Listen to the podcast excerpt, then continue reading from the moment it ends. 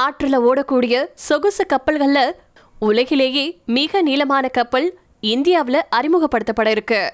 வர ஜனவரி மாசத்துல இருந்து அதன் சேவை தொடங்கும் அப்படின்னும் நாலாயிரம் கிலோமீட்டர் பாதையில அது செல்லும் அப்படின்னும் மத்திய நீர்வழி போக்குவரத்து அமைச்சரான சர்பானந்தா சோனாவால் சொல்லியிருக்காரு. கங்கா விலாஸ் அப்படின்னு பெயரிடப்பட்டிருக்கக்கூடிய இந்த கப்பல் உத்தரப்பிரதேசத்தின் வாரணாசியில பயணத்தை தொடங்கி அசாம் மாநிலத்தின் திப்ருகர்ல முடியும். கொல்கத்தா தாகா நகரங்கள் வழியா இதனுடைய பயணம் இருக்கும். இந்த கப்பல்ல பயணிப்பவர்கள் இந்தியாவின் இயற்கை அழக ரசிச்ச மாதிரி செல்றதுக்கு ஏத்தது மாதிரி வனவிலங்கு சரணாலயங்கள் மற்றும் தேசிய பூங்காக்கள் வழியா இது போக போதா.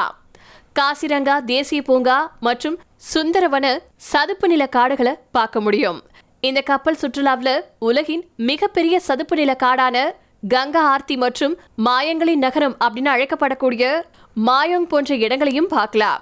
இதுபோக இந்திய கலாச்சாரத்தின் பல மூலங்களை காண முடியும். ஆற்று தீவுகள்ல மிகப்பெரிய தீவான மாஜுளியையும் காண முடியும்.